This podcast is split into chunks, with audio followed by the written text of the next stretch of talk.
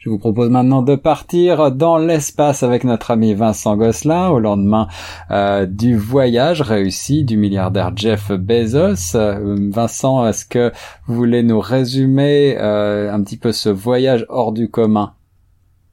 Ah oui, c'est un voyage hors du commun. Jeff Bezos, l'homme le plus riche de la planète, euh, qui est euh, parti pour l'espace euh, hier à bord d'une fusée conçue par son entreprise Blue Origin. Alors le fondateur d'Amazon, qui s'est retiré hein, de son poste de PDG tout récemment, se consacre maintenant à la sphère spatiale. Son entreprise qui est derrière le projet de la capsule New Shepard. alors, ce qui s'est passé hier, Jeff Bezos s'est envolé en compagnie de trois autres personnes vers l'espace. Euh, le vol a duré une dizaine de minutes. On parle de 10 minutes et 10 secondes à une altitude de, 100, de 106 km. On dit qu'ils ont volé en apesanteur trois ou quatre minutes. Alors, c'est un vol qui était assez court, mais euh, assez pour qu'ils puissent en profiter, euh, faire quelques euh, acrobaties sans gravité, observer aussi la vue de la Terre à bord de la capsule. Et par la suite, elle est redescendue. elle a été ralentie par trois parachutes avant de revenir sur Terre. On dit que les, les quatre membres de la capsule ont ressenti une force de 6G. C'est quand même six fois la force de la gravité. c'est impressionnant. Alors Jeff Bezos, qui était accompagné de son frère, Mark Bezos, d'un adolescent néerlandais de 18 ans, qui était ça, c'est, ça fait partie euh, du contexte historique. Il était le plus jeune, euh, la plus jeune personne à être allé dans l'espace. Donc, c'est une page d'histoire qui se tourne 18 ans. La plus jeune personne à être allée dans l'histoire et la plus vieille personne était aussi à bord 82 ans pour Wally Funk. C'est une pionnière américaine de l'aviation. Elle était dans les années 60 parmi les 13 femmes pilotes qui avaient suivi la formation euh, du programme Mercury dans les années 60, mais elles avaient toutes été exclues parce qu'elles étaient des femmes. Alors, euh, Madame Funk, elle a dit avoir espéré ce moment-là toute sa vie. Elle s'est préparée longuement. Alors, à 82 ans, hier, elle est devenue la personne la plus vieille à être allée dans l'espace. Donc, c'est un voyage qui marque l'histoire en, termes d'âge, mais aussi en termes de date, parce que euh, a décollé euh, le jour du 52e anniversaire de l'alunissage de Neil Armstrong avec Apollo 11. C'était il y a 52 ans. Alors c'est un vol historique quand même un vol historique. Et puis je crois que le jeune euh, adolescent néerlandais de 18 ans euh, était euh, le premier touriste à, payer son billet de, de vol pour l'espace. Et c'est aussi un petit peu un morceau d'histoire. Mais est-ce que ce vol n'est quand même pas un petit peu vain? Est-ce qu'il apporte quelque chose à l'humanité?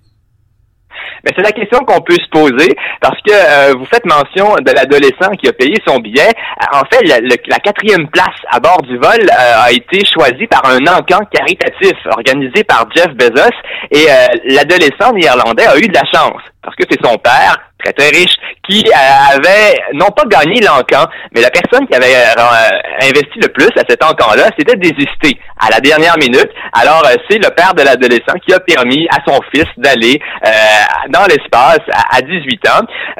la question, est-ce que ça apportera vraiment quelque chose à l'humanité? On peut se la poser. quand même, la capsule New Shepard de, de Jeff Bezos a déjà vécu 15 vols depuis 2015, mais là c'était le premier vol habité alors, c'est un phénomène qu'on voit de plus en plus. Euh, les premiers vols habités euh, de compagnies privées. Et ça, c'est une différence aussi. On va peut-être assister prochainement à la commercialisation des vols spatiaux. On a vu il y a une semaine à peu près le milliardaire Richard Branson qui lui-même est allé dans l'espace et on attend d'ici le mois de septembre Elon Musk aussi qui investit euh, dans les voyages spatiaux et qui pense commercialiser euh, son euh, des places dans l'espace au final parce que vous savez que, par exemple, Richard Branson, son entreprise Virgin Galactic, les billets étaient en vente pour 250 000 dollars américains. Il y a déjà 600 personnes qui ont réservé. Alors, pour, euh, par exemple, Elon Musk, on parle peut-être de dizaines de millions de dollars pour un billet. Euh, alors, sur le plan de l'humanité, est-ce qu'on va assister à du tourisme spatial? C'est là la vraie question. C'est une question qui se pose euh, sur euh, également le, le but de tout cela, à part euh, de faire de l'argent. Est-ce que dans le contexte de réchauffement climatique, tout cela est bien sérieux, même si la capsule New Shepard de BioOrigin était censée utiliser un carburant qu'on nous disait écologique? On peut se poser la question. Merci en tout cas Vincent pour ce point sur cette course des milliardaires à l'espace. On passe maintenant à une affaire internationale d'écoute et d'espionnage qui est celle euh, de intitulée Pegasus, une inquiétante affaire. Pouvez-vous nous résumer le scandale? Ah oui, c'est une affaire qui est très, très inquiétante euh, et qui est parue dimanche. C'est une enquête journalistique de grande ampleur publiée par un consortium de 17 médias internationaux qui a été mise au grand jour tout récemment? Alors, on compte parmi ces 17 médias-là des grands journaux comme The Guardian au Royaume-Uni, Le Monde en France, The Washington Post aux États-Unis. Euh, ça, ça vient confirmer les soupçons de longue date qui pesaient sur la société NSO Group. C'est une entreprise israélienne qui a mis sur pied un logiciel le logiciel s'appelle Pegasus et euh, ce qu'on apprend dans ces révélations-là, c'est que le logiciel, lorsqu'il est inséré dans un téléphone cellulaire, eh bien, il peut permettre l'espionnage. Et là, on parle d'espionnage à l'échelle mondiale, entre autres de militants, de journalistes. Lorsque le logiciel est introduit dans un téléphone cellulaire, ben, il permet de récupérer des messages, des photos, des contacts et même d'écouter des appels qu'on sait jusqu'à maintenant, c'est que ça a été utilisé par certains États pour espionner des personnalités. On parle d'une liste de 50 000 numéros de téléphone qui ont été sélectionnés par des clients du logiciel depuis 2016. Et parmi ces 50 000 numéros, ce qu'on sait jusqu'à maintenant, c'est qu'il y aurait au moins 180 journalistes 600 hommes et femmes politiques, 85 militants des droits de la personne, 65 chefs d'entreprise.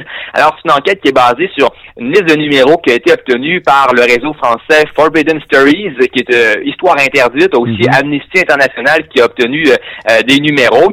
Alors, ce qu'on ce qu'on sait, c'est que ça a été beaucoup localisé au Maroc, en Arabie Saoudite, au Mexique. les clients de ce logiciel-là donc, en termes de, d'espionnage, on sait que des journalistes, des correspondants étrangers et même des chefs d'État ont pu être espionnés. En effet, on parle du roi du Maroc ou encore du président en exercice français euh, Emmanuel Macron, entre autres euh, personnalités politiques, qui euh, se cachent derrière ces ciblages et derrière cette société NSO. Est-ce que l'on a une idée? Ben, en ce moment, là, vous le dites très bien, Emmanuel Macron, qui est le chef de l'État français, a été espionné selon toute vraisemblance. On sait que son numéro était répertorié là. On ne sait pas si euh, les clients l'ont utilisé. On parle aussi de l'ancien premier ministre Édouard Philippe, de 14 membres du gouvernement français qui ont été visés par le Maroc via ce logiciel-là. On parle de correspondants étrangers de grands médias comme CNN, France 24, l'AFP et j'en passe. Même des proches du président mexicain Andrés Manuel López Obrador. Euh, et même, vous vous souvenez probablement du journaliste saoudien Jamal Khashoggi qui avait été assassiné en 2018 mhm. au consulat saoudien à Istanbul. Il a été assassiné en 2018. Eh bien, on sait que des proches du journaliste Khashoggi ont été, leurs numéros se sont retrouvés euh, dans cette liste-là. Alors, à long terme, l'impact, est-ce qu'on peut euh, euh, prévoir un impact sur la liberté de presse? Parce que c'est quand même, euh, on parle de 180 journalistes qui ont vu leur numéro dans, sur cette liste-là. Donc, des, des impacts sur la liberté de presse. Mais aussi, je vous le disais, Emmanuel Macron est sur cette liste. Est-ce qu'on peut parler de sécurité nationale aussi? Quelles sont les informations qui ont pu être récupérées à partir de ça, si ça se confirme, bien sûr? on ne sait pas si Emmanuel Macron précisément a été espionné, mais on sait que son numéro s'est retrouvé sur la liste. Alors, il y a des conséquences à prévoir euh, ou euh, du moins euh, dont il faut s'inquiéter. Les, les, pays qui sont pointés du doigt sans défendre démentent les allégations, bien entendu. C'est ça, la société NSO à l'origine de ce logiciel. Euh, Pegasus dément également euh, avoir voulu euh, eh bien développer un, logiciel qui permet d'espionner, mais aujourd'hui beaucoup de questions restent en suspens. On y reviendra certainement avec vous d'ici quelques semaines. Vincent, merci d'avoir présenté donc ces informations pour les auditeurs de Choc FM.